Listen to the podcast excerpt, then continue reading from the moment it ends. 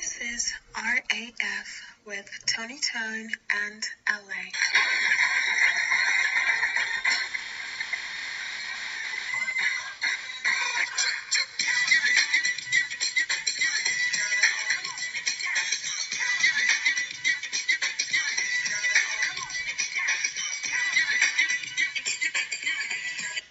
Uh, yo. What's great, ladies and gentlemen? This is your boy L.A., aka the Love Ambassador, coming to you straight live and direct from the Jungle Studios. What? Anyway, we're gonna be doing a pretty live one for you tonight, man. Yo, feel me? It's going down. We got a little bit of Sarah in the background, bit of yayo, and we're gonna go a little bit of a heated topic tonight. We're gonna set the mood for y'all people. It's really happening. So what we're gonna be doing today is maybe a little bit uh, risque, some would say, but I actually found it to be a really, really interesting subject. So I was listening to this jam Pheromones Yayo, which is about, well, to be honest, it's about cocaine. Don't get scared now. this is not going to be some random, you know, crazy shit. Got me thinking about.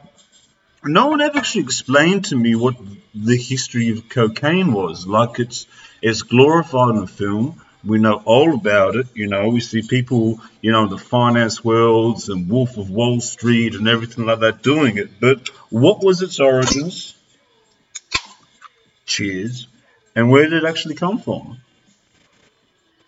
So uh, I'm going to keep it pretty quick tonight because, to be honest, it's been a pretty big week.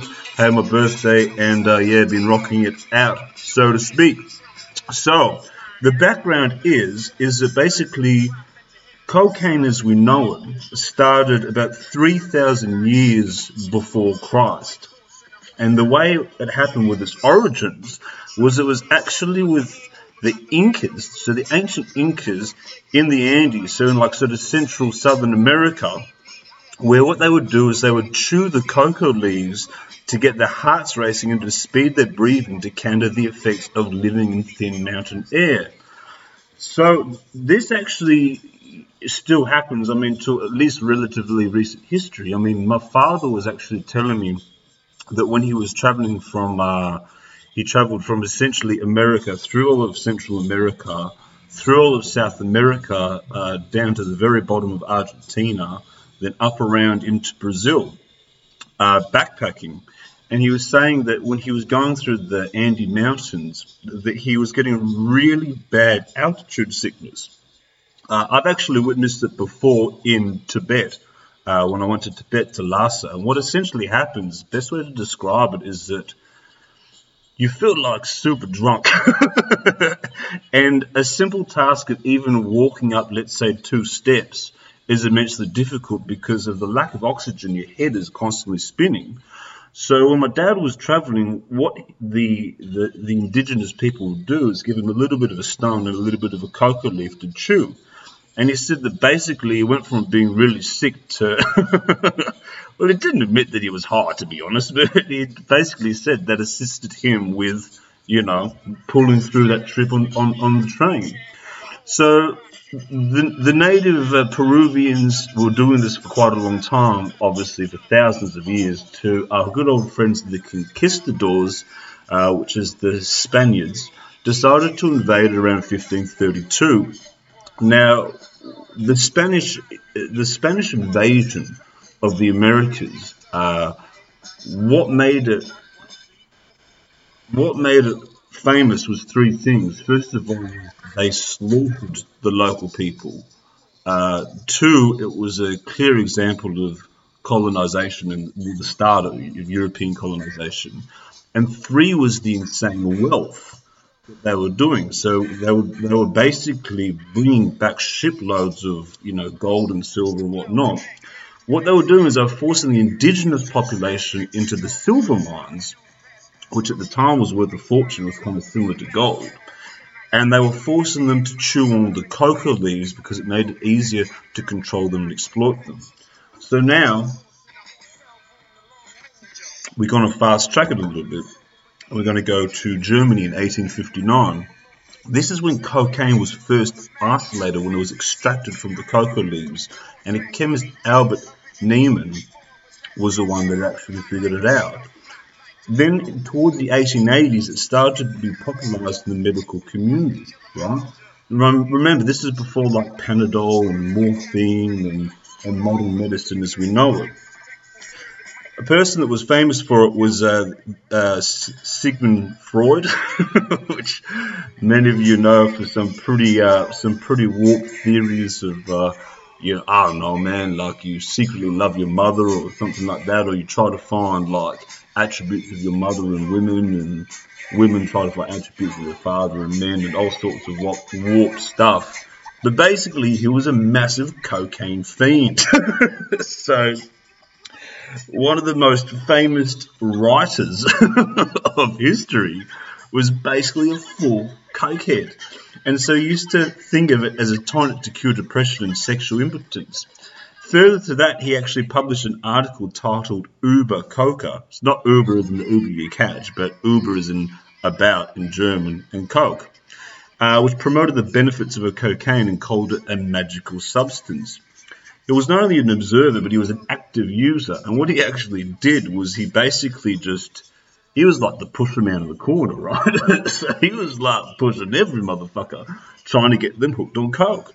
Uh, and he believed that to be, uh, now, for humans, uh, that there was no such thing as a lethal dose. So he was always like, just let's do more and more and more. So it kind of reminds me of uh, Al Pacino and Scarface when he's just got the table and Charlie and he's just going absolutely ham on it. Now, in 1886, the popularity of the drug got an even further boost with something which is actually currently mixed in with my Captain Morgan's rum and, well, Coke. So Coca Cola, as we know it, uh, was uh, created in 1886 by John Pemberton, who included coca leaves in his new soft drink called Coca Cola. Basically, the coca leaves were adding that extra buzz, some would say, and it helped it basically skyrocket. So Coca Cola became popular off essentially coca leaves. From 1850 to the early 1900s, cocaine and opium laced drinks and medicine, or you know, magic potions, so to speak, were in tonics and wines broadly used within social circles. Some notable people that used it were Thomas Edison, uh, and also early Hollywood was known to have pro cocaine messages in them. It continued to increase uh, within the society, and uh, it was only to public pressure in 1903 that Coca-Cola actually changed uh, from not using it anymore. It went to sugar, which is, I mean, let's just not beat around the bush. That's kind of equally equally as addictive.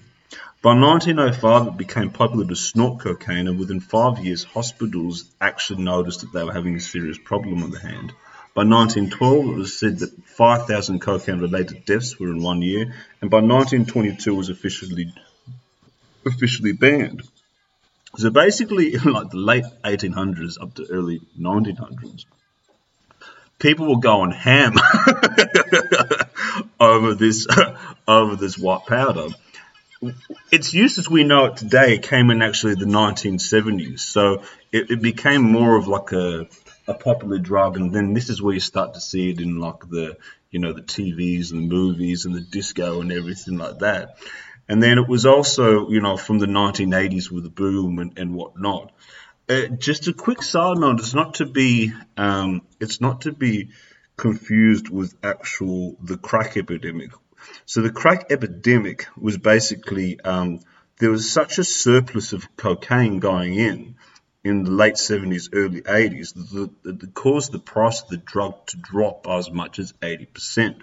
So what they started to do uh, was the dealers converted the powder into crack, which is a solid form of cocaine that could be smoked and broken into small chunks or rocks.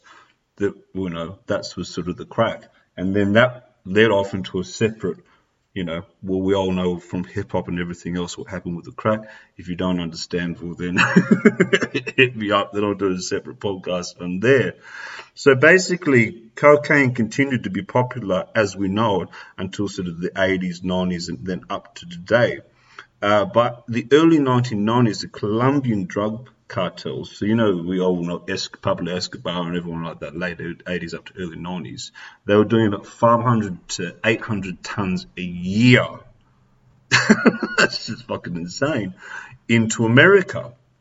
Uh, and it's also estimated that in terms of cocaine use in America, that uh, one, well, this is actually from the United Nations, that one in six people claim to use cocaine in their life. Well, I mean, with those statistics, I always wonder where, like, how do you know? Like, do you just have this like a little anonymous sort of like checklist that you do? Like, hey guys, just hit yes or no, and no one will ever find out. But anyway, that's the background and the history of cocaine. So to summarize basically, it was, uh, you know, in the Americas by the indigenous people used as uh, in their religious ceremonies and to combat altitude sickness. Then it was exploited by the colonizers the Europeans to sort of get the people working. Then it was extracted from the coca leaves in Germany in the sort of mid to late 1800s and then it went through about 30 years where everyone was just like, oh, this is amazing from Coca Cola to medicine to tonics and snorting and having a good time. And it was only later that they decided that it was should be banned by the early 20s. And then in closing, where it is today is, you know, popularized, like I said, in sort of uh, media and culture and movies and everything like that. So, you know, this is by no means a pro drugs or an anti drug statement. It's just to be honest with you, I thought it was pretty interesting the history of cocaine. and on that note, I guess I shall end this podcast with a thank you very much. Appreciate all the support. And um, y'all stay tuned because, you know, I actually never know what I'm going to be coming up with. So let's see what the next one's going to bring. Uh, I'm out. Peace.